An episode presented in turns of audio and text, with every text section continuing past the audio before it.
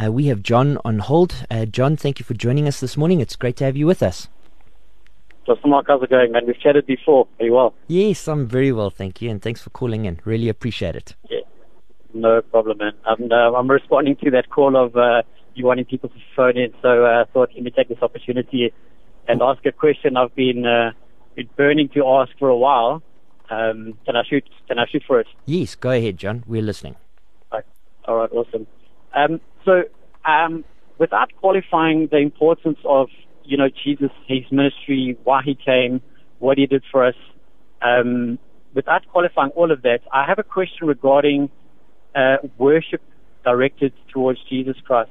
So my Sure. question basically is, uh, if we, if you know, if we read in the Old Testament how very specific Father God was in, you know, he's a very jealous God. He wants all the worship. He wants, you know, there are no other gods. He, everything is directed towards himself, um, just because he, you know, he, he wants our whole heart. Yes. Uh, and then when Jesus comes, his whole mission, obviously, to reunite us with the Father, but also pointing us directly to the Father. Everything he does, his miracles, his mission, everything he does uh, points directly to the Father. He keeps saying, you know, there's, there's no one, I'm not good, the Father is good. So he keeps pointing everyone to the Father. Mm. Uh, there's even an example, I, I can't remember the exact scripture, but uh, someone I think receives healing from Jesus. He, he, falls to his knees, and it, and it specifically says he he worships God.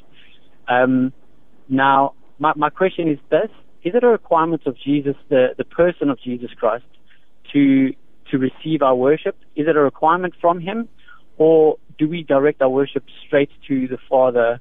Um, I know it's I know, I know it's sort of a, a broad question No, because they that's both deserve our worship. Oh, I love it. Uh, it. It's a great question, and it's an incredibly relevant question, John, because um, part of uh, the Christian faith is a recognition that Jesus Christ is the Son of God, and as the Son of God, we recognize that He is of one essence uh, with God the Father.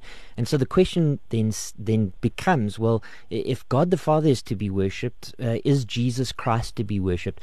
And I want to point you to a number of scriptures that that ultimately answer the question as yes.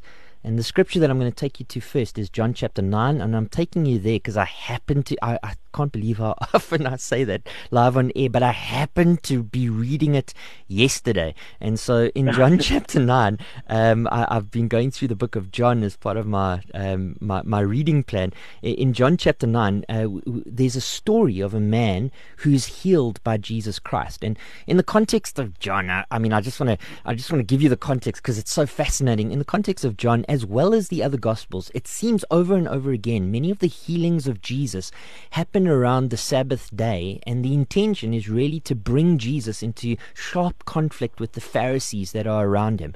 It's no different in John chapter 9. The, the healing happens on the Sabbath day. You might remember the healing um, well. It's a, it's a man that was born blind. In actual fact, in the narrative, the man and his parents get brought into the synagogue and they make much about the fact that he was born blind from birth. I mean, this wasn't even a man who, who had cataracts or, or some kind of progressive um, loss of sight. No, this man was born blind. He, he had never seen. Jesus um, uh, Jesus goes about uh, and and heals him. Uh, it's the same passage where he talks about him being in the world and him being the light of the world, um, and uh, j- just the most uh, amazing, amazing miracle. Well, the man leaves. He doesn't know that it was Jesus who heals him. He gets brought into the synagogue. Uh, he gets put in front of the Pharisees. They're very upset with him because he's been carrying his mat underneath his arm, um, and that's contrary to their to their rules about what you can do on the Sabbath. And he said, "Well, the man who healed me gave me sight. Said that I was to take up my mat and go." It really comes down to this. Um, they put this man out of the synagogue um, because they're so upset with him. And a little bit later, uh, in the market, he, conf- he he comes into contact with Jesus Christ again. He doesn't recognize Jesus. Uh, Jesus uh, says toward the end of the chapter um, that uh, that this is an amazing thing. Uh, you don't know where this comes from, and yet He opens my eyes, the man says. Uh, we do know that God does not listen to sinners, but if anyone is a worshiper of God and does His will, God listens to him. Uh, that's what he was saying just before he gets cast out of the synagogue. He then see, he then meets Jesus. Um, ha, ha, Jesus having heard that he was cast out, Jesus asks him the question, "Do you believe in the Son of Man?" And maybe just on that title, that Son of Man is a clear reference to Daniel, where the Son of Man uh, is the personification of God. Uh, the man answers, uh, And who is he, so that I might believe in him? And Jesus responds, Well, you've seen him, and it is he who's speaking to you. And the man responds like this Lord, I believe. And he worshipped him. And so we've got a we've got a picture of a man who is um, healed by Jesus, worshiping Jesus. And this isn't the only time that we see um, people worshiping Jesus, even in the Gospels. You might remember the time uh, where there was a miracle on the boat. The disciples collectively worshiped Jesus. Um, at the end of Matthew, that very famous um, Great Commission, uh, again we see the worship of Jesus uh, on the Mount of Galilee uh, as uh, up to 500 disciples um, gaze upon Christ. Some doubt, um, but in the text it says very clearly that uh, when the 11 disciples went to Galilee, to the mountain which Jesus had directed them, they saw him and they worshipped him, um, but some doubted. And again, we see this this this response to Jesus Christ, to His authority, to His awesomeness. Um, uh, this response being worship. Again, we see worship in the book of Revelations uh, as we go to Revelation chapter 5, chapter 6, and chapter 7, as the Apostle John casts his eyes from things below, from this discussion of the churches and from these letters to the churches that are, are going around, and as he as he casts his eyes to thing things above, to, to, to the glorious worship in heaven above of both the Father, as you've rightly noted, uh, who is worthy of worship, but next to the Father is the Son, and over and over again we see worship ascribed to the Son uh, in the book of Revelation. And so in verse 11, I looked around and I heard around the throne the living creatures and the elders and the voice of many angels, numbering myriads of myriads and thousands of thousands, saying with a loud voice, Worthy is the Lamb who was slain to receive power and wealth and wisdom and might and honor and glory and blessing.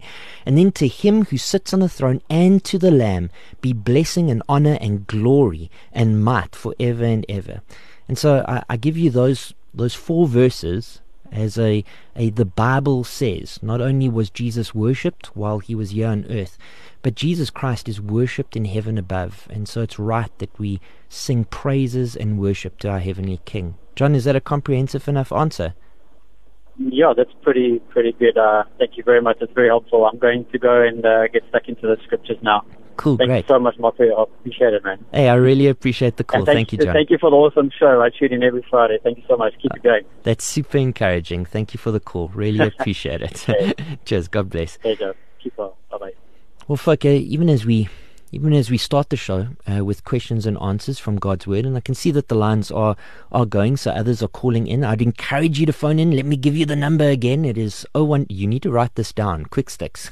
it is 012 334 1322. That is the studio line. And the second studio line, if that one's engaged, is 012 333 8699. Would encourage you to call in. It's always great to speak to you. Um, and uh, and to hear your voice and to engage and interact with you live on air. Do thank John for um, kicking us off this morning he kicks us off with such an important topic, and that's the, the, the topic of Jesus Christ and the worship of Jesus Christ.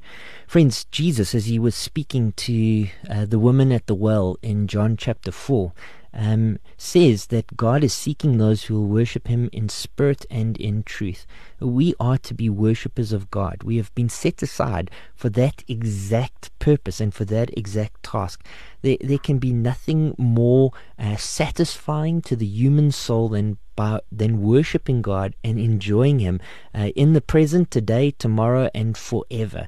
And so I would encourage you, even as we um, on a Friday, a workday at the end of our week, to start preparing our hearts and our souls to worship the Lord um, over this weekend, uh, to set aside time um, to praise His glorious name, whether that be with our families um, or with our church family, um, in worship of Him on the Lord's Day, uh, that we might ascribe all praise and glory uh, to Him.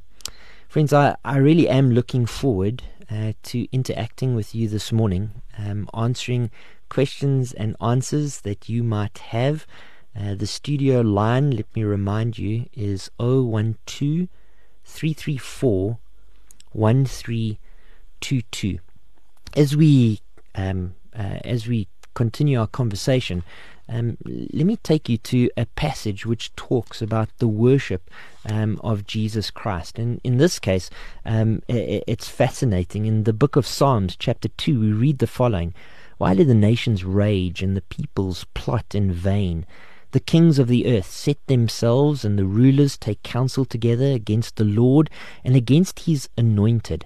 And that word anointed um, is is carried as a scarlet thread the whole way through Scripture, both the Old Testament and the New Testament. This idea of an anointed one, this idea of a Christ, of a Messiah, um, saying, "Let us burst their bonds apart and cast away their cords from us." Now, he who sits in the heavens laughs, and the Lord holds them in derision. Uh, then he will speak to them in his wrath and terrify them in his fury, saying, As for me, I have set my king. Uh, this is talking of the person of Jesus Christ. This is the Father ascribing glory and praise to the Son. Uh, I, I will set my king on Zion, my holy hill. Uh, and I tell you of the decree. The Lord said to me, You are my son. Today I have begotten you. Ask of me, and I will make the nations your heritage, and the ends of the earth your possession, and you will break them with a rod of iron, and dash them in pieces like a potter's vessel. And now, therefore, kings, be wise, be warned, O rulers of the earth. Serve the Lord with fear, and rejoice with trembling. Kiss the Son, um, uh, lest he be angry, and you perish in the way for his wrath is quickly kindled. Blessed are all who take refuge in him. Um, what an amazing psalm which talks of this relationship between God the Father and God the Son, uh, and an indictment against the world which ultimately hates Jesus Christ and is cast against him. Um, but this affirmation of God the of God the Father, uh, calling on humanity to kiss the Son, lest he be angry, uh, and you perish in the way, for his wrath is quickly kindled. And blessed are all you who take refuge in him. Friends, there is safe refuge in the person of Jesus Christ. He alone is our Lord and our God. Um, this morning, we are looking at questions and answers. We are answering questions live on air uh, on Table Talk. The telephone number for you to dial in is 012 334, oh, 334 1322. I am looking forward uh, to interacting uh, with you today. I do know that there are a number of people that are listening in on on Facebook. I did ask you guys to comment, and so thank you very much, uh, Penny, uh, who is um, uh, who is listening in on Facebook. Just tuned in, had to get my washing on the line before the rain comes. I did notice those heavy clouds uh, in the sky this morning. Um, uh, Penny then says, Hi again. I'm sure healing took place every day, but the ones that are mentioned are to highlight the Sabbath episodes. And, and Penny, uh, yes, that's a great observation. Um, uh, rather than a question, uh, if I had to turn it into a question, it would be, it would be like this Why are some uh, miracles highlighted in the gospel and not all miracles highlighted in the gospel? I think that's a that's a great question and one that's worthy of consideration. Um, let me start th- that conversation in terms of why the miracles on the Sabbath were highlighted by all four of the gospel authors by taking you to the book of John. At the end of the book of John, there is this this really fascinating and encouraging in many ways. Um, uh, kind of like a, a postscript that John writes in his book. After he speaks about um, about Jesus and Thomas. You'll remember Thomas, the, the doubting Thomas. Uh, who wasn't with the ten disciples uh, on the day that Jesus Christ rose from the grave, uh, and then said, you know, unless I, I see him, unless I, I stick my finger into the holes in his hand and put my hand into the hole in his side, um, I'm going to struggle to believe. Um, and then eight days later, the disciples were inside again, and Thomas was with them. The doors were locked. Jesus came amongst them and said, Peace be to you. And he said to Thomas, Put your finger here and see my hands, and put your hand here and place it in my side. Do not disbelieve, but believe. And Thomas answered him, and this is the, the pinnacle, this is the absolute peak of John's gospel. Thomas gazing on the resurrected Jesus Christ as an act of worship, says, My Lord and my God. And Jesus said to him, Have you believed because you have seen me? Blessed are those who have not seen and yet believed, which is really speaking of us, friends. Um, and then John, the, the, the writer, the apostle, the, the apostle that Jesus loved, the disciple that Jesus loved, writes these words now Jesus did many other signs in the presence of the disciples, which are not written in this book. But these are written so that you may believe that Jesus is the Christ, the Son of God, and that by believing you might have life in his name. I mean, just to unpack those two sentences, and they are remarkable sentences, and to and to really use them to to speak uh, to what Penny was saying is in this observation uh, that not all the miracles are recorded, but the the miracles on the Sabbath highlight this this growing tension between Jesus Christ and the religious elite leaders of Israel. Um, the Apostle John says very clearly in verse 30 of chapter 20 that Jesus did many other signs. In actual fact, he, he goes on to say that uh, if if they were if all of them were written, there probably wouldn't be enough books in all the world to accommodate uh, everything uh, that that Jesus did. He he says that um, uh, in verse 25 of the next chapter. Now, there were also many other things that Jesus did. Were every one of them to be written, I suppose that the world itself could not contain the books that would be written. And so, uh, the the the gospel writers are, are very specific in the content that they choose, and each gospel writer chooses the content and then compiles the content in order to tell a very specific story. Now, they they uh, Mark, for instance, is writing largely to a, to what we assume is a Greek audience, and so um, a Roman audience. And so, because it's a Roman audience, and because of the um, the efficiency and uh, and speed, his is a very very brief gospel uh, that that very quickly gets to his point. Um, uh, John is writing that uh, a, a, theological gospel, a, a, gospel that really wants to position Jesus as the Son of God, of of one being with the Father, light from light, true God from true God, begotten not made. Um, and so he, he has a very very specific goal in mind, and so he curates the signs which he puts on display um, he curates them specifically uh, to his purpose of writing the book. He doesn't give every single um, he doesn't give every single miracle. He gives the miracles uh, that ultimately will achieve his end for writing his specific gospel account. Um, I, I, want to uh, go to an, our next question, which we've received via Facebook. Um, I see it comes in from Dorothy. Dorothy, it's always good to have you with us, another long-time listener.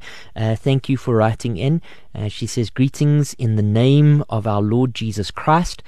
Is our Lord Jesus Christ in heaven, in his old body, uh, or in the flesh? I'm a bit confused. And uh, uh, sure, thanks, Dorothy. I, I, I, appreciate the the clarification that you've asked for, and I, I do want to be clear uh, in terms of the question. Dorothy, we read, and so that we can say the Bible says, we read in 1 Corinthians chapter 15 a number of, of very interesting things about our glorified bodies, the bodies that we are going to receive on the other side of the resurrection. Uh, just so that we've got a little bit of uh, context and clarity, I'm going to read from verse 50 of 1 Corinthians chapter 15. We read the following, and the Bible says, I tell you this, brothers, flesh and blood cannot inherit the kingdom of God, nor does the perishable inherit the imperishable. Behold, I tell you a mystery. We shall not all sleep, but we shall all be changed in a moment, in a twinkling of an eye at the last trumpet. For the trumpet will sound, and the dead will be raised imperishable, and we shall be changed. For this perishable body must put on the imperishable, and this mortal body must put on immortality. When the perishable puts on the imperishable, and the mortal puts on immortality, then shall come to pass the saying which is written Death is swallowed up in victory. O death, where is your victory? O death, where is your sting? And uh, the Apostle Paul ends off this section by saying the sting of death is sin, and the power of sin is the law. But thanks be to God who gives us the victory through our Lord Jesus Christ. Therefore, my brothers and sisters, be steadfast, immovable, always abounding in the work of the Lord, knowing that, that in the Lord your labor is not in vain. I read that passage really to highlight this section uh, which we find in verse 53. This perishable body must put on the imperishable, and this mortal body must put on immortality.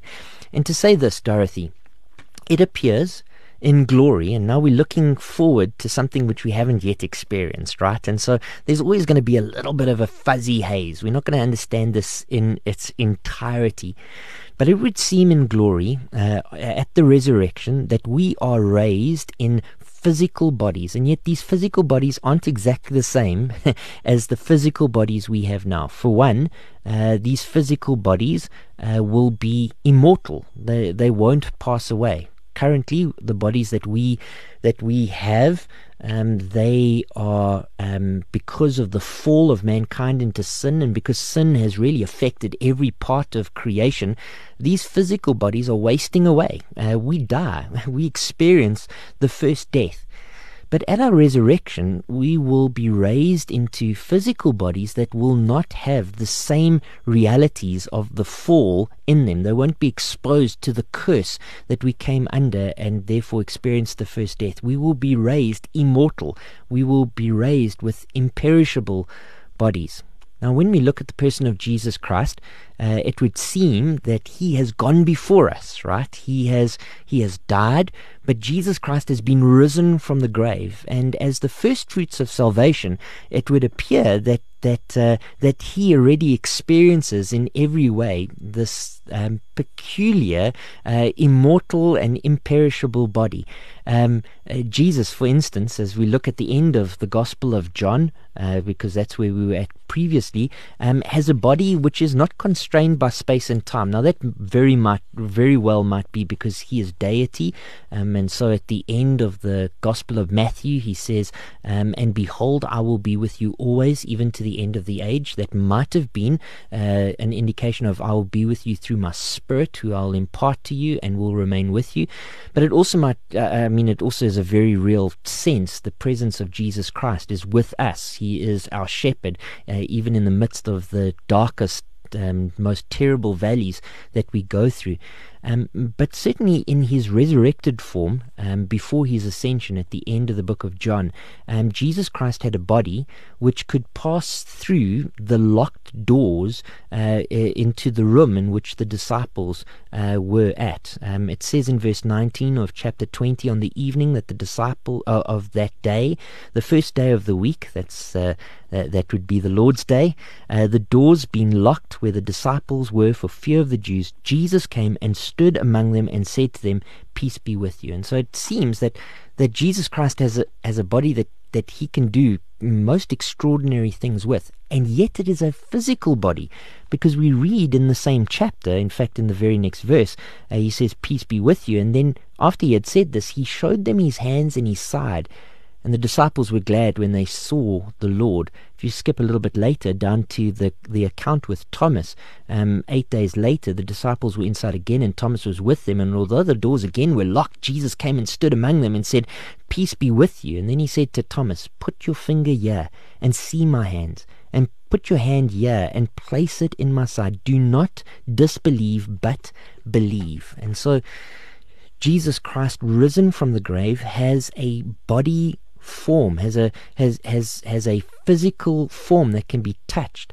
Uh, in another one of the uh, gospel accounts, uh, the account of Luke, just before Jesus Christ ascends into heaven, um, Jesus meets his disciples on the sea of uh, of um, of uh, oh actually you know what? It's it's uh, it's the next chapter in the book of John. He he meets his disciples on the sea of Tiberias uh, and uh, Peter sees him from the boat and jumps overboard and swims to to the beach. And uh, and they sit with Jesus and, and they eat fish which he had prepared for him.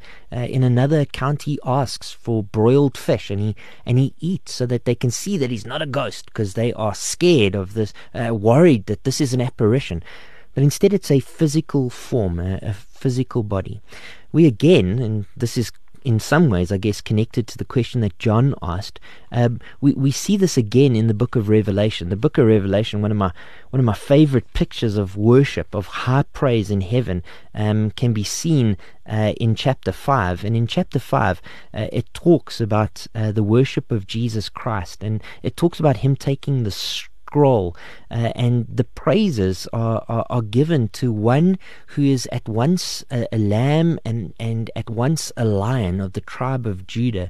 Uh, this this picture that Jesus Christ, who came into this world in bodily form, physical bodily form, fully God and fully man, died for our sins, but upon resurrection, uh, he has taken bodily form again, just like we will. That makes him the fruit, the first fruits of our salvation, the first fruits of uh, of this of this resurrection, this great resurrection, and gives us great confidence that if God can raise Jesus from the dead, if Jesus can raise Himself from the dead, then friends, God can raise us from the dead, uh, which obviously just stirs our hearts uh, to praise. Erica Grunewald asked the question does Jesus still heal miraculously in our day? Hello, Erica. It's always good to have you with us. Uh, another long-time listener. Um, so the, the questions are pouring in this morning, and uh, I, I, see that there are questions from uh, Jennifer, uh, who says that she has uh, tuned in. Hi, Jennifer. Lovely to have you with us. From Liesel, as well as from Savannah. Um, Erica's question is Does Jesus still heal miraculously in our day? And the, the short answer to that, Erica, is yes. Um, we are encouraged all over Scripture um, to pray, um, and even to pray when we are in need of healing, uh, and um, and and we can pray expecting that God will answer our prayers. Um, now, the healing comes from God. And sometimes when we pray, we are not praying according to His will because God has other intentions for what we are currently going through. Maybe it's to teach us, maybe it's to reform us, maybe it's to discipline us. Uh, I, I, don't know uh, specific circumstances, but certainly one of the reasons why we might be ill is that God might bring glory to Himself uh, and encourage us as as He heals us. Um, and so, an example of that, uh, so that we can say the Bible says, is found in the book of James. In the book of James, it says the following, um, and it's the prayer of faith. Uh, is anyone among you suffering? Verse 13. This could very well be talking of some kind of depressive state. Let him pray. Is anyone cheerful? Let him sing praise. Is any among you sick? Let him call for the elders of the church, and let them pray over him, anointing him with the oil in the name of the Lord. And the prayer of faith will save the one who is sick, and the Lord will raise him up. And if he has committed sins, he will be forgiven. And therefore confess your sins to one another and pray for one another that you may be healed. The prayer of a righteous person has great power as it is working. Elijah was a man uh, with a nature like ours, and he prayed fervently that it might not rain. Uh, for three uh, and for three years uh, and six months, it did not rain on the earth. And then he prayed again, and the heaven gave rain, and the earth bore its fruit. He goes on to say that, my brothers, if anyone among you wanders from the truth and someone brings him back, let him know that whoever brings back a sinner from his wanderings will save his soul from death and will cover a multitude of sins. Now, there's a lot going on at the end of the book of James, but it would seem, as we put it all together, uh, that there is a person who is suffering severely. Um, it would seem that they are probably suffering under an emotional toll, and that emotional toll could very well be connected to some kind of sin, some kind of unconfessed sin, or some kind of habitual sin in their life. It would also seem that this habitual sin, this unconfessed sin, has given, has resulted in some kind of manifest illness. And the answer here is for them to confess their sins, uh, to call for the elders, to confess their sins, and for the elders to pray with them, the elders of the local church. Uh, that's what James is uh, is indicating at the end of his epistle. I'm um, putting all of that together, um, number one, um, we do get sick in this world. Number two, our God is sovereign over all things. Number three, uh, we can ask Him for anything, um, trusting that He is a good God and He gives His children good gifts. Uh, number four, if it's God's will to heal, He most certainly will. Um, he is powerful and able to do just that. Um, and so when we pray, uh, we ought to pray according to God's will, and there's nothing wrong with children asking for good gifts from God. Um, there's nothing wrong for us asking for healing uh, for those that we love and even for ourselves. Let me go on to another question that's come in again via Facebook. Facebook seems to be uh, where all the questions are coming in this morning. I would encourage you, uh, if you are wanting to ask a question, to consider calling into the studio. Maxwell is sitting there excitedly waiting for your question with a big smile on his face. His hand is hovering over the telephone even as we speak. The number that you can write down right now is 012 334 1322. I'm looking forward to speaking to you uh, live on air. Savannah asked this question via Facebook. Hi, I just tuned in after washing my dishes. I love this teaching about Jesus' healing in John chapter 9 is so beautiful, as well as Psalm 2. What you read really touched my heart this morning. Ah, Savannah, I thought it was a question. I, I was waiting for the question to come out. It was just an encouragement. Um, well, let me not say just an encouragement. Thank you. That is encouraging. Um, I love God's word. Um, I, I'm, I'm most uh, amazed and and have absolute joy in just reading God's word. But I also love the way that God's word, which is without error, is sufficient for all matters of life and godliness. It, it, it, it covers everything that we need in this life. It's not like God has left us without knowledge of what His will is for our lives and uh, and how we can approach Him. I see uh, somebody named Liesel hmm, that's the name of my wife, um, responded uh, regarding Erica's question, Does Jesus heal miraculously in our day? And she said, I have no doubt that Jesus still heals, and often there are miraculous healing. Maybe after the break, I will recount a miraculous healing that Liesel and I experienced a few years ago. Friends, it's 10 o'clock, which means that we are at the top of the hour. We are going to go to a, a song break now. We're going to listen to Come Now Is the Time, sung by the group Amen. Well, listeners, it is good to be back with you for the second hour of Table Talk with Mark this morning. You are listening to Radio Pulpit 657 AM and Radio K Pulpit 729 AM with me, your host, Mark Penrith. Uh, as I said in the first half of the show, I'm a husband of one wife, Liesel.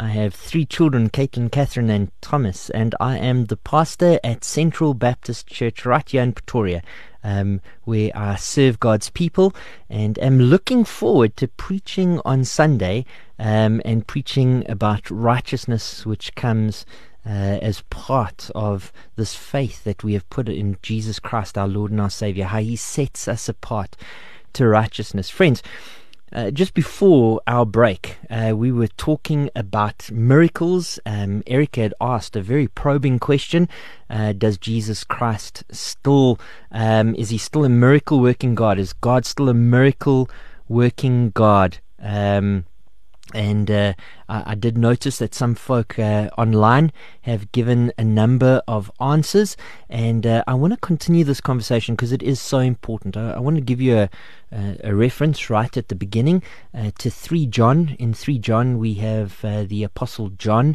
uh, writing as an elder to the beloved Gaius, whom I love in truth. That's in verse 1.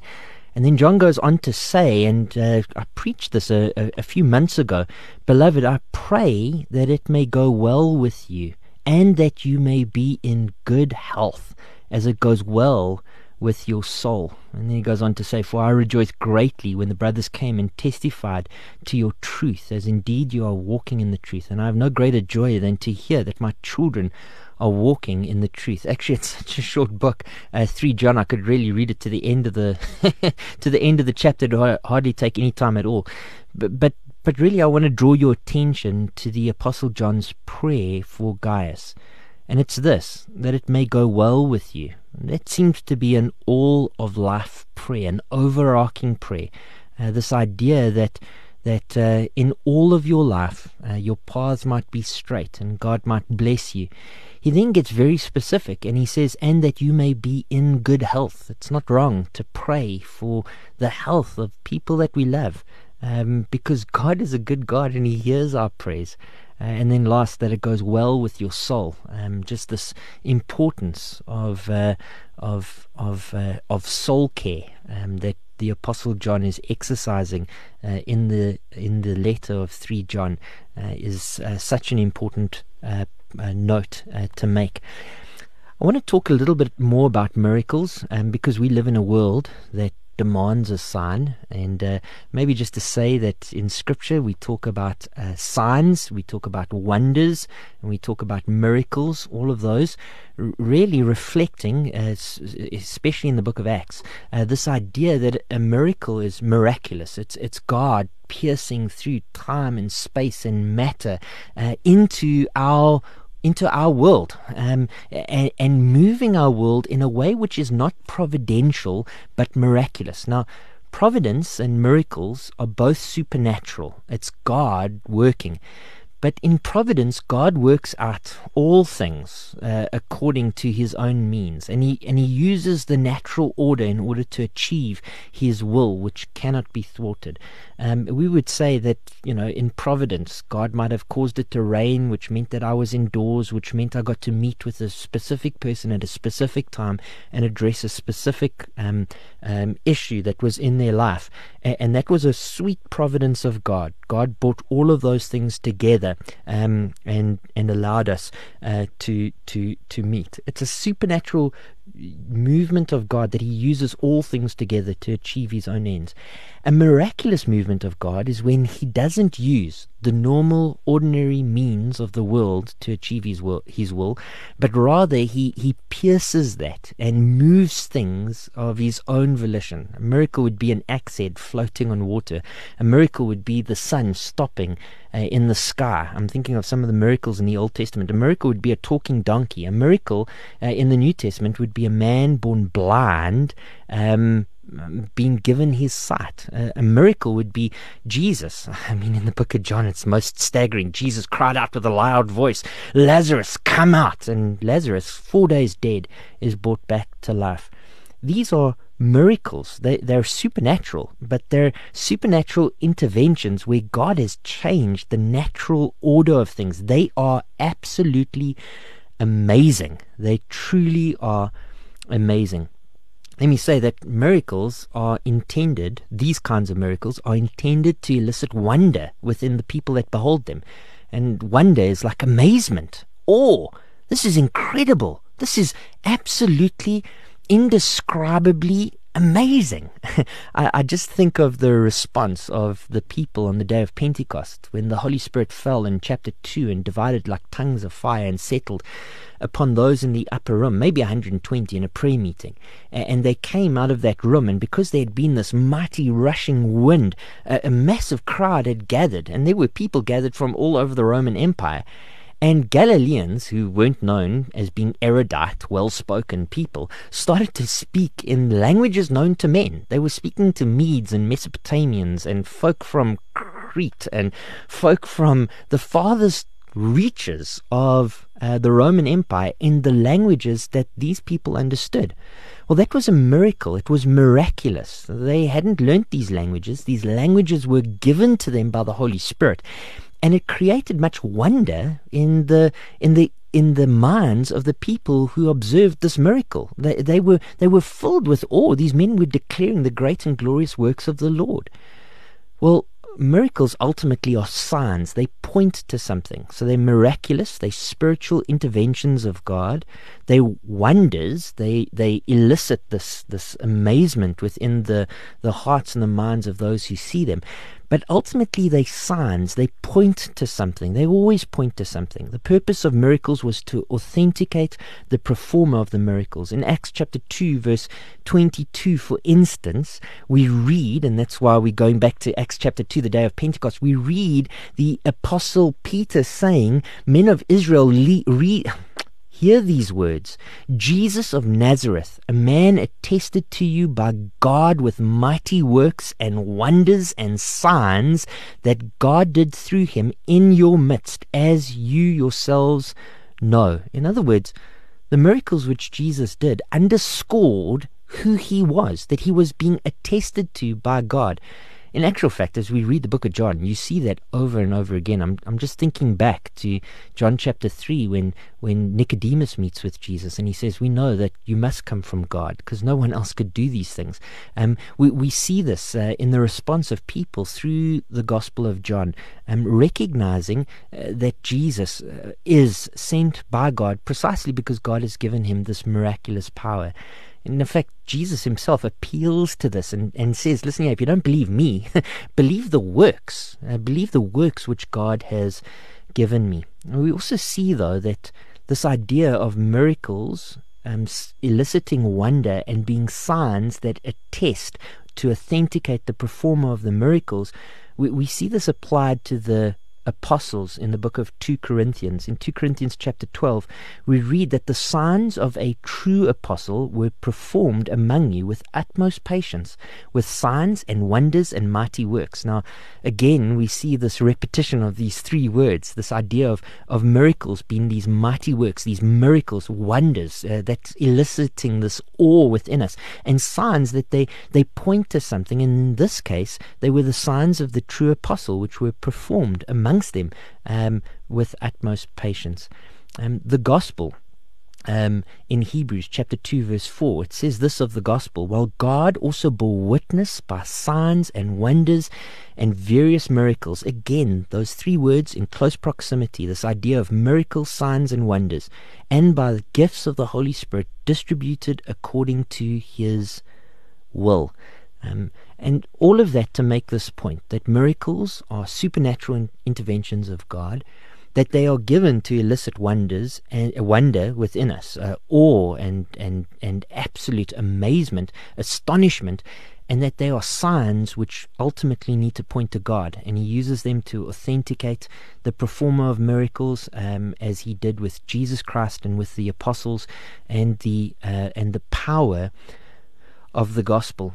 Now, I, I said I, would give you a, a, personal testimony of a miracle, Erica, uh, that's happened in, G, in, in Liesel and my life, um, where God, um, not providentially, but miraculously, um, uh, intervened in our lives.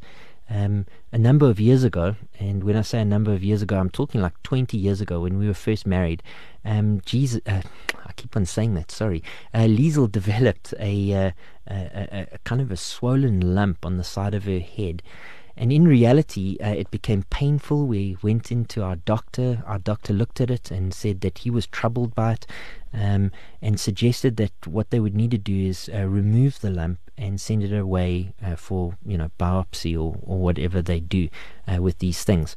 And uh, obviously, this troubled a 20 year old Mark and a 20 year old Liesel um, massively. Uh, I mean, I can remember when I first got the news, um, uh, I, I was in a bathroom and I broke down in tears. I tried to phone my dad and I couldn't even get words out. I was so troubled. Um, I was absolutely shattered that my, my, my young bride um, was going to need to go in for surgery, and the possibility is that it was something very scary that we didn't know about.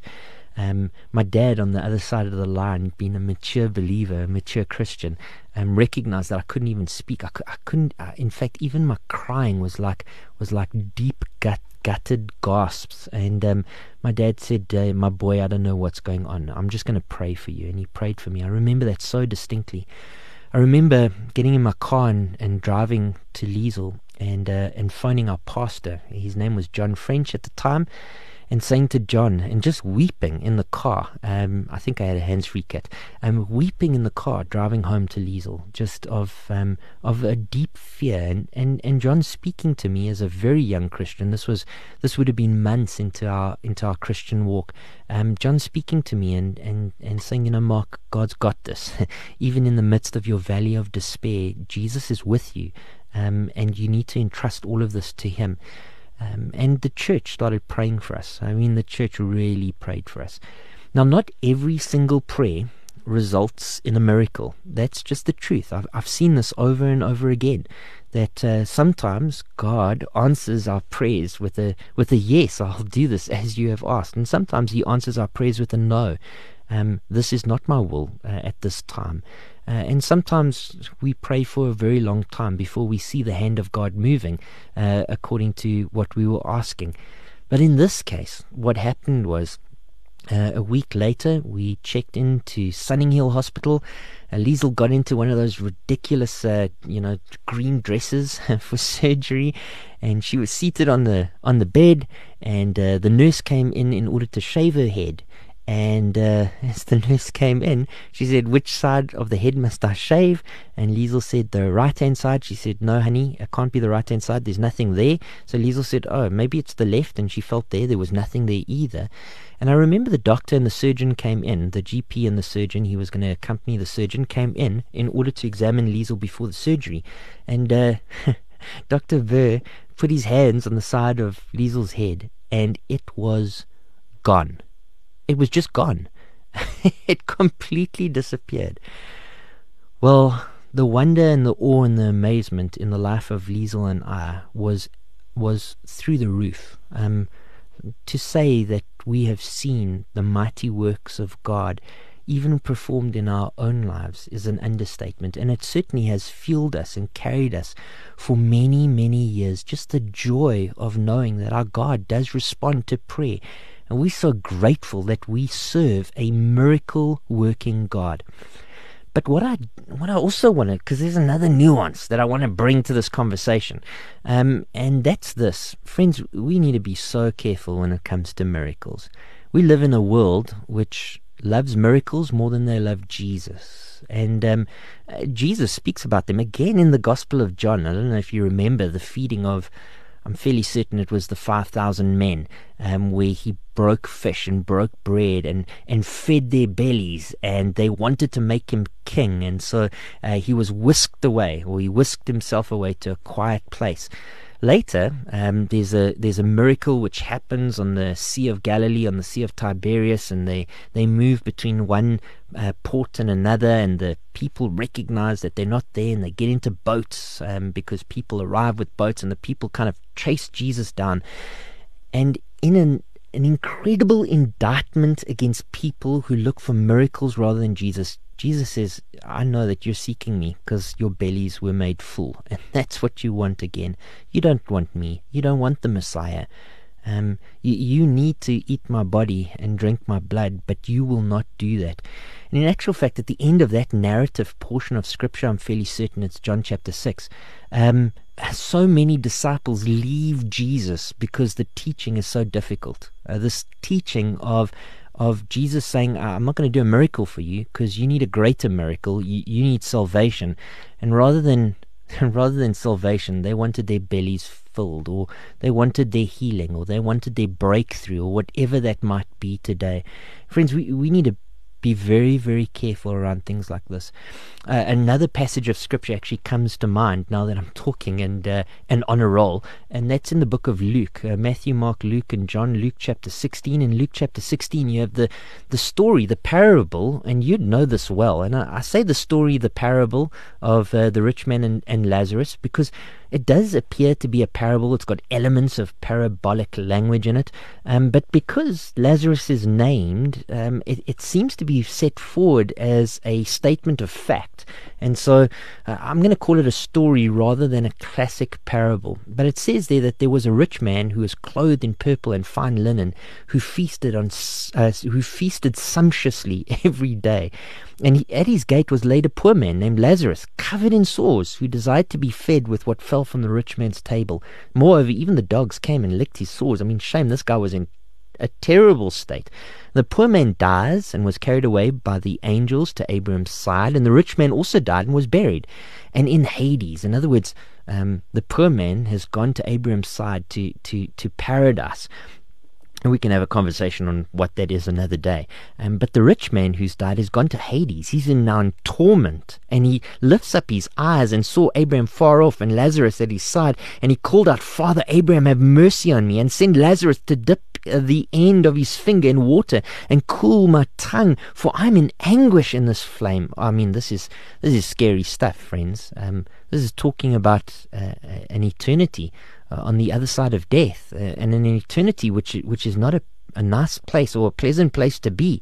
Um, this is talking about anguish and gnashing of teeth and a place which is dark and horrible. But Abraham says to this man, to, to this Lazarus uh, child, Remember that in your lifetime you received good things, and Lazarus in like manner bad things.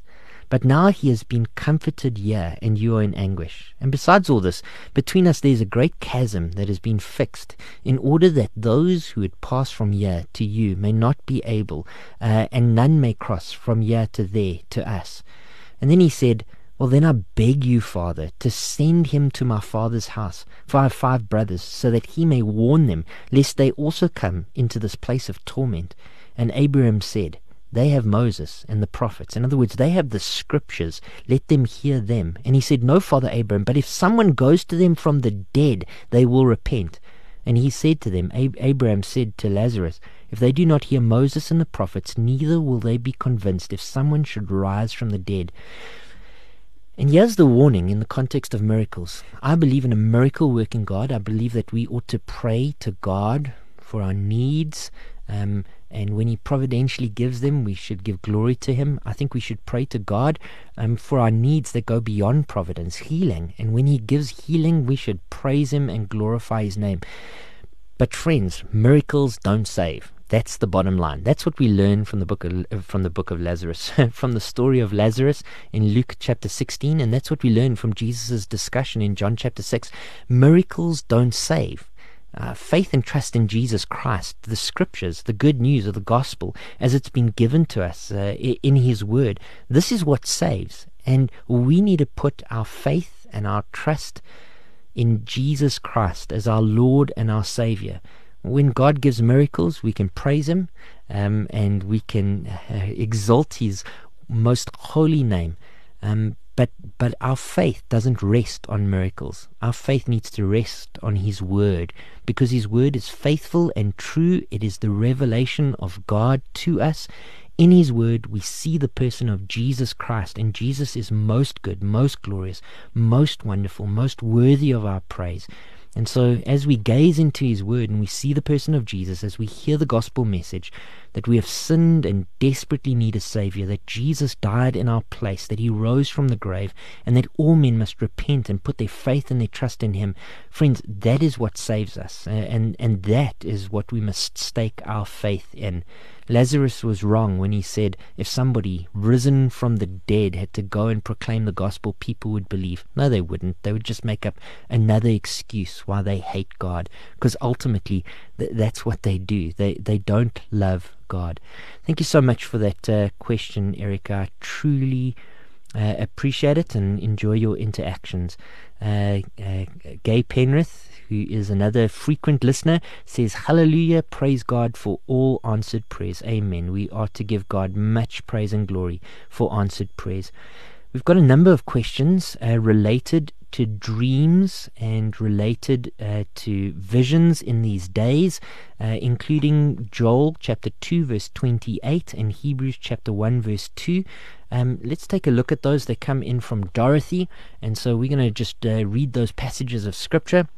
In terms of Joel chapter 2, verse uh, verse 28.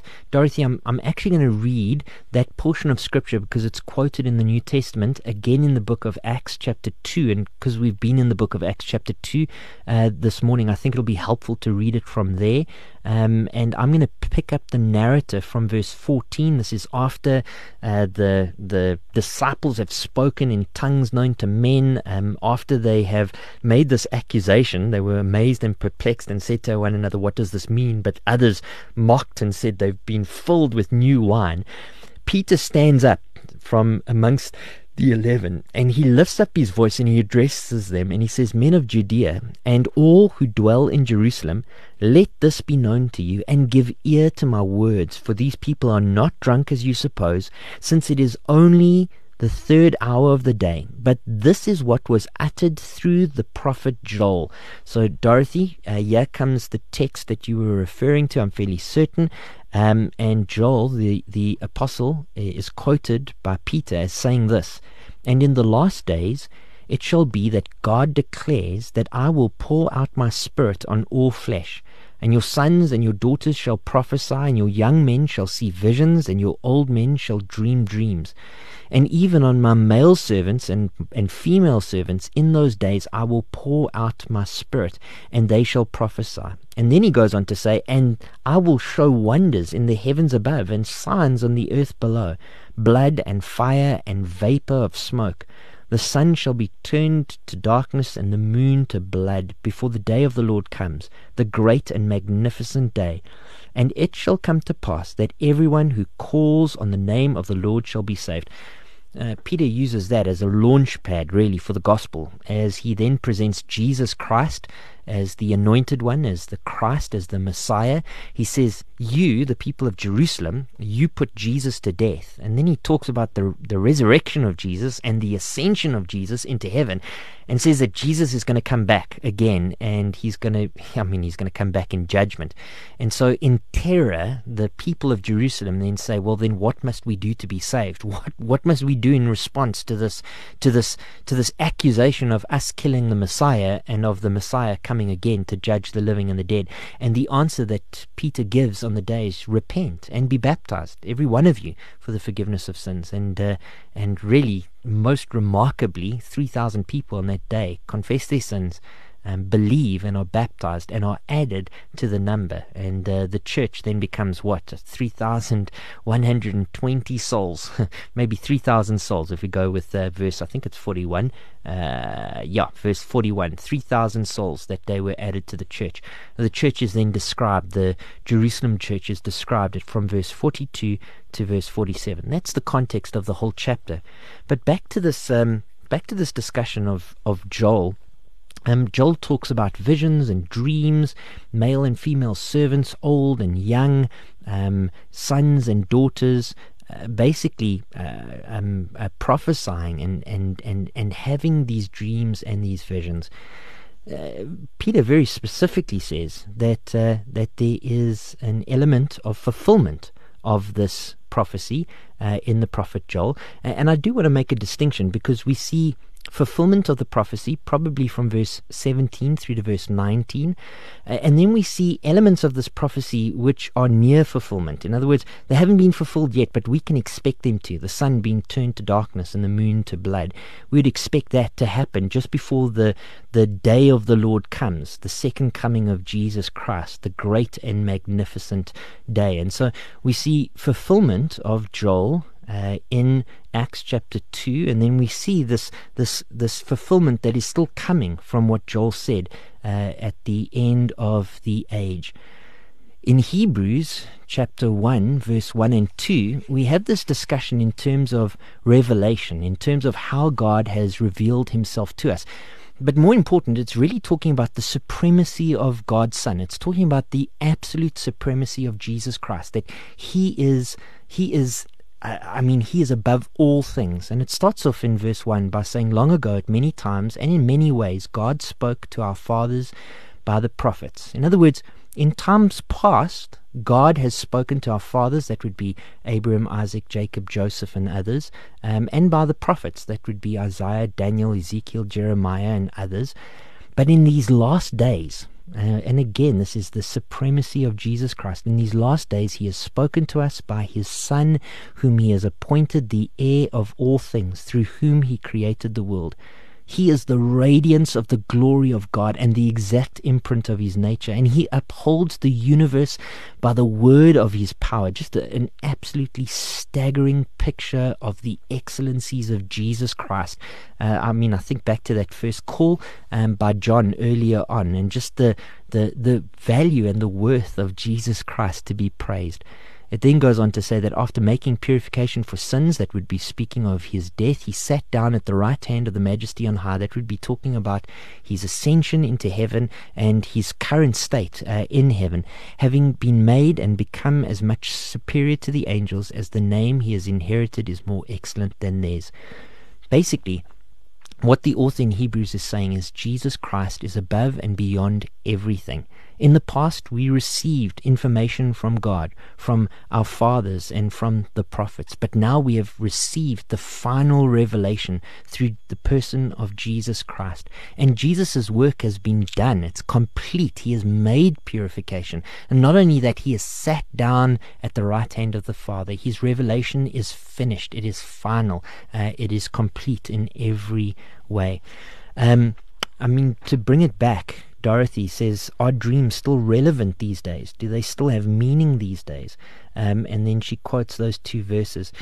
I don't think that those two verses unequivocally answer your question, Dorothy, um, but those two verses do certainly give us some indication uh, that in the past God engaged with us in various different ways, whether that be dreams, visions, um, writings, direct revelation. Um, but in these last days, he has revealed himself through Jesus Christ. And that is a superior, that's the point that the writer of Hebrews is trying to make. That is a superior revelation, um, the, this final revelation of Jesus Christ. Of course, this revelation is encapsulated for us in God's Word, the 66 books of the Bible um, from beginning to end, the Word of God, um, able to build us up in the holy faith, um, able to give us salvation, um, uh, all that we need for life and for godliness. Um, does God and can God still speak in dreams? Um, I certainly have heard accounts of people who have dreamed dreams and based on those dreams have sought out the church or sought out God's word um, for confirmation, and God has used those dreams um, as ways of providentially bringing them to Himself. Um, and so I, I, will give that a little bit of thought and come back to you next week, Dorothy, as I as I ponder your question a little bit more. In the meantime, we have Minnie on the phone. Minnie, thanks for holding. I realized I was in the middle of a question uh, when you phoned in. Mark, I enjoy your program, right? I just want to know something. Sure. Uh, what happens if a person commits suicide and doesn't leave a note and you don't come to a closure? What happens? Hmm. Thank you for the question, Minnie. Can I? Can I no, just... you know what? Because mm. you know what? My brother's mate's gone twenty-five or twenty-four years now. He never left a note, and my poor mother never accepted his death. But we can, but he, you can't come to a closure. Mm-hmm. Okay, Minnie, th- thank you so much for the question. I, am going to answer it as best as I can. And I realize that this would be very, very close to your heart. And um, this certainly would be uh, a question that, that would cause great pain for many people that are listening in. So uh, l- let me start by, um, by saying this. Um, I am not a, a judge. Um, uh, each one of us will stand before Jesus Christ, and and He Himself will judge us. And so, um, it would be very dangerous for me to stand over in judgment over anyone, and particularly as I don't know the circumstances of of anyone's life and of anyone's death.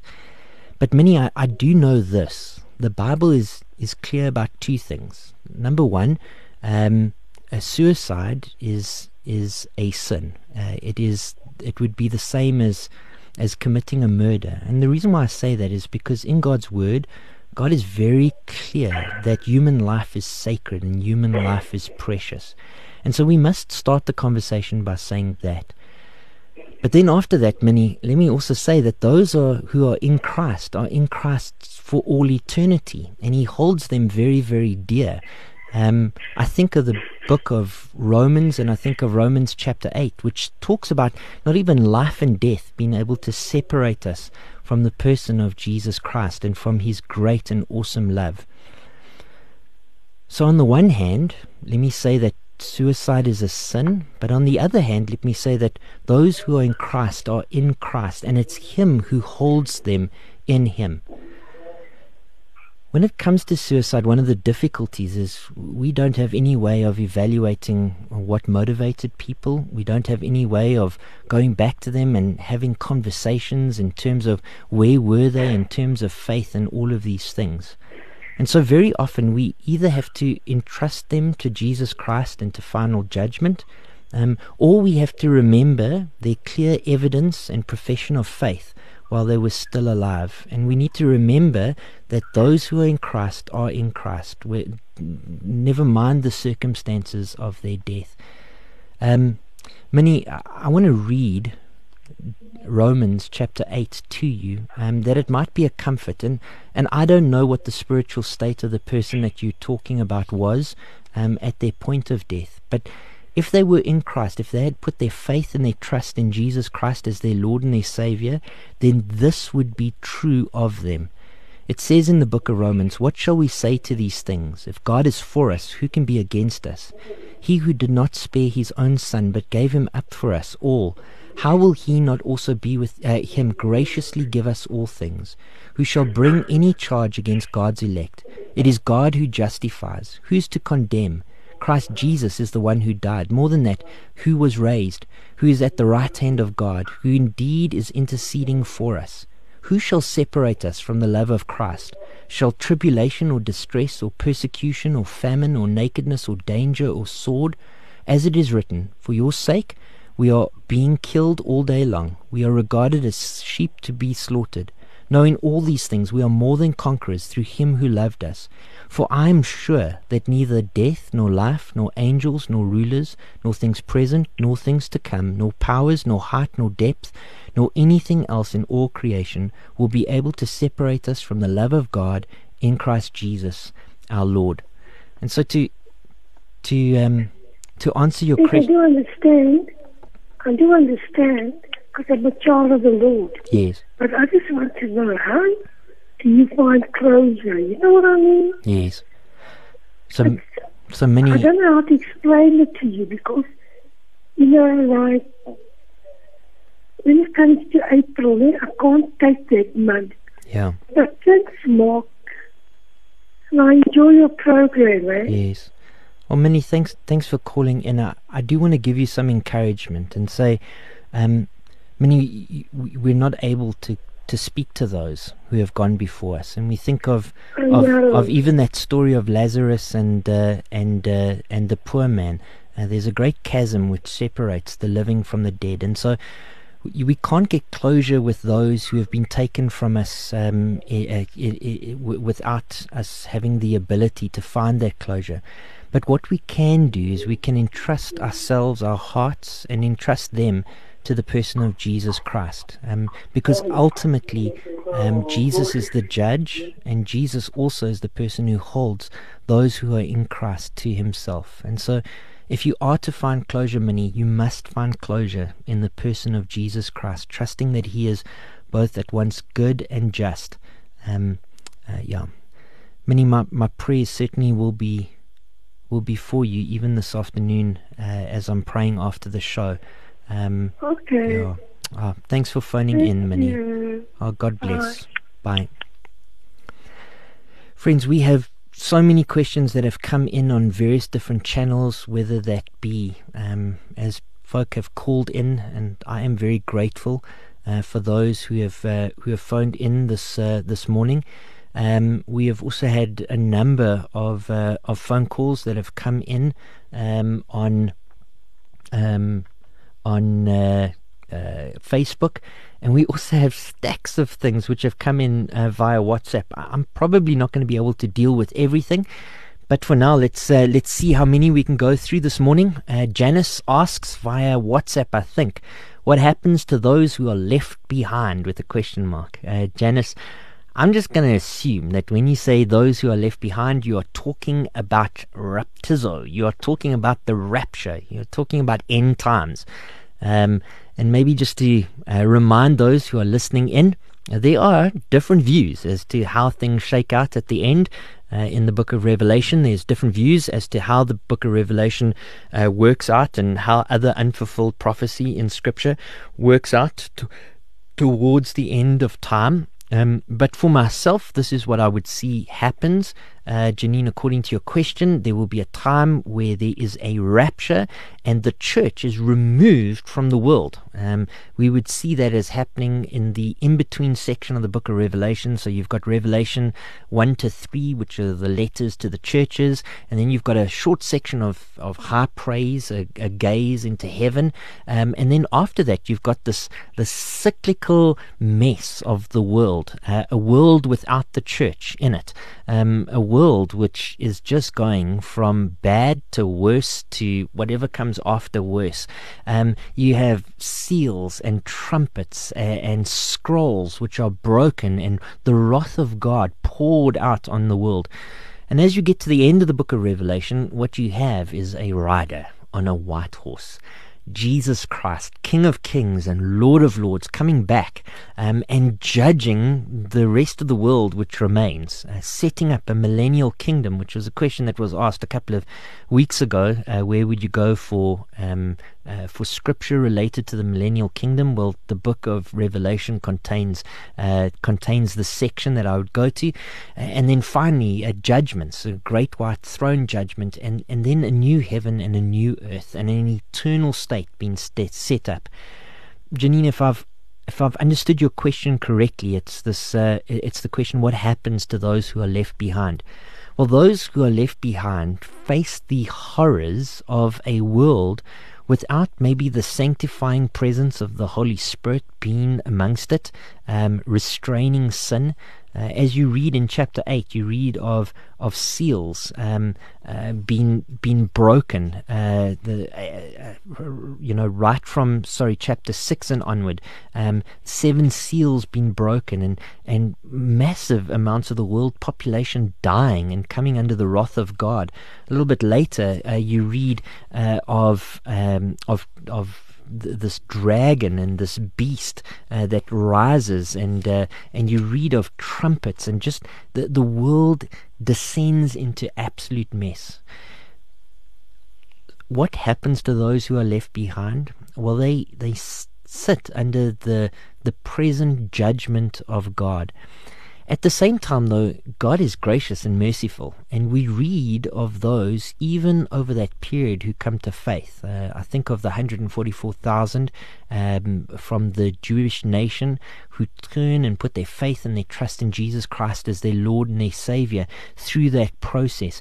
Um, uh, the the truth is, our God is a God who is long suffering, and our God is the Lord of salvation. I think of the words of Jonah uh, in the book of Jonah, uh, and we see people even coming to faith in the midst of all of that mayhem, um, as God uh, seeks and and saves uh, lost sheep, even at the worst of times.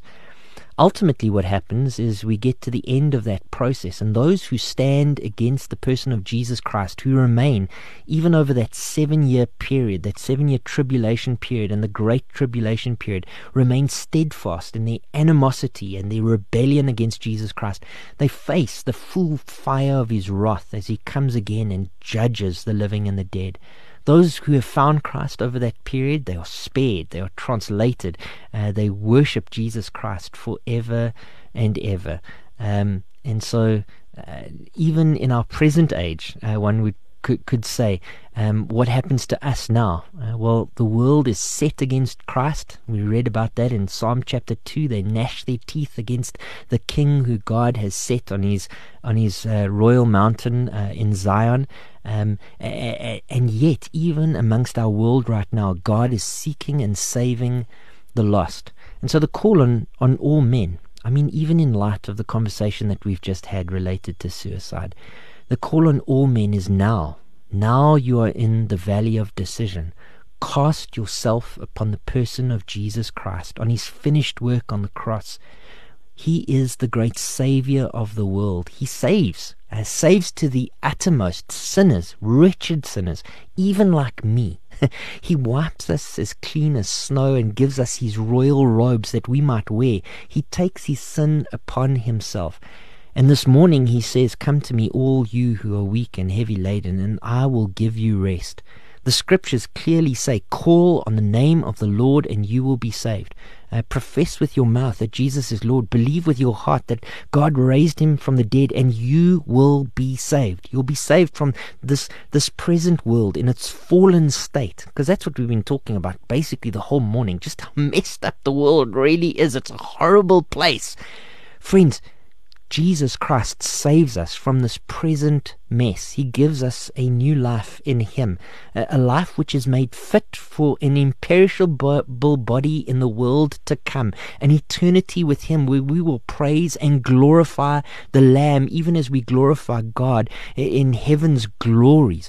Friends, we are to be saved right now um, from our sins. We are to call upon the name of the Lord. It is urgent. Uh, it is necessary. Uh, it is. We must do this. We cannot delay. You cannot delay. Call on the name of the Lord, and you will be saved. And maybe I, I mean I'm just remembering back to Sunday school when I was a kid. How do you grow in Christ? If you recognize right now, this very moment, your need for a Savior. And right now, this very moment, you call on the name of the Lord Jesus Christ, recognizing that He died for your sins and that He rose in power uh, from the grave. If you repent of your sin, turn away from your sin, and put your faith and your trust in Jesus Christ as your Lord and your Savior right now, how do you grow in Christ on the other side of that profession? Well, you read your Bible, you pray every day, and you find a community of Christians where you can be discipled you find a community of Christians where you can where you can link in with brothers and sisters who can help you to grow in your knowledge of God's word, in your knowledge of Jesus Christ, in your appreciation for what he has done and what he has saved you from and what he has saved you to. Friends, we all need Jesus. We need him every day. We need him each and every hour. I need him today.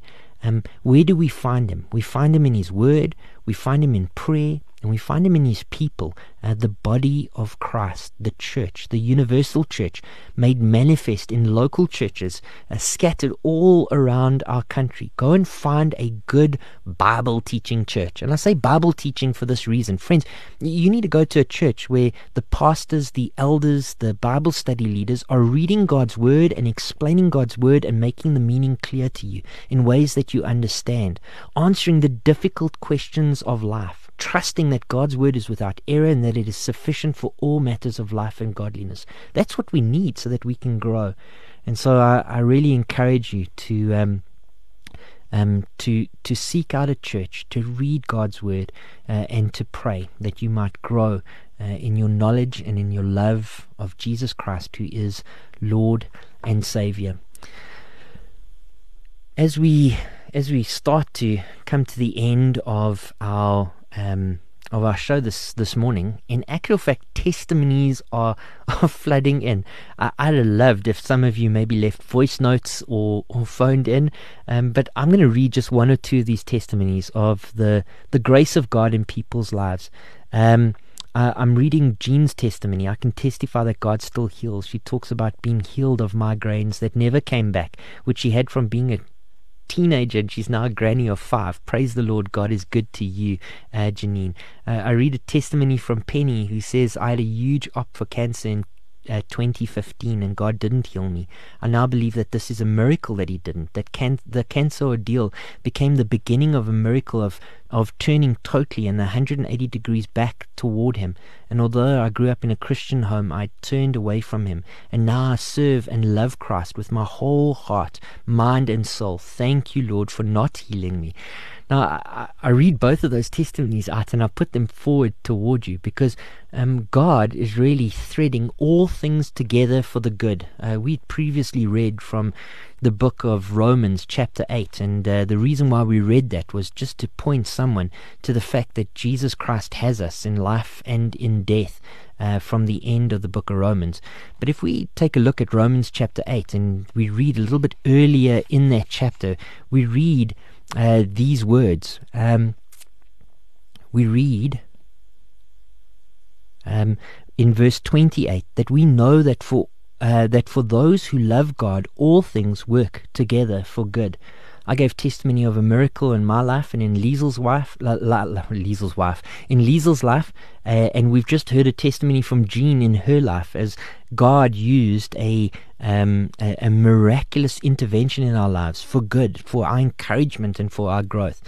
But yeah, we also read uh, a sister in the Lord, Penny's testimony of, of God not bringing healing, and yet God using that for her good to turn her to Him, that she might rely on Him uh, and, and serve Him and love Him in all things. And I, I would encourage you, I, I, don't know what you're going through today, but I would encourage you to seek the Lord. It is not wrong uh, to pray for physical healing. We saw that in 3 John uh, chapter 1 verse 2. It is not wrong to pray for physical healing, but when the Lord doesn't grant physical healing, look and see what the Lord is using, whatever you're going through for. Next week, we've got a couple of things to speak about. Uh, I committed that I'd come back to Dorothy's question around dreams as still being relevant in these days, and I also commit to coming back and talking a little bit about uh, the catastrophes that sometimes happen in our lives um, and the different ways that the Bible reveals that God uses even the difficult moments of life um, ultimately for our good. We're going to look at things like discipline, we're going to look at things like correction, we're going to look at things like salvation, we're going to look at things like ultimately bringing praise and glory to His names. Friends, uh, that brings us to the end of this morning's show. Thank you so much for joining us. Our prayers, as they do each and every week, go out to all the elders and deacons who hold the line in local churches, as well as for missionaries serving in foreign fields. Even after the show today, I'm also going to be praying for those who called in and asked questions that the, Lord, the Lord would continue to reveal His will to you through his word and for any that receive counsel that the Lord God would indeed um, be a balm in your life, that he would soothe you and comfort you and glorify himself in and through you. Our prayers are for and our much respect goes out to first responders, to police, our defense force, and to all those who dispense justice in our land. And I think of firefighters and paramedics and our nation's nurses who are so courageous and medical personnel as well as correctional facility officers. You've been listening to Table Talk with me, your host. We are going to a song you waited by Travis Greene. And so until next week, Friday, walk wisely, live holy, and testify zealously. God bless.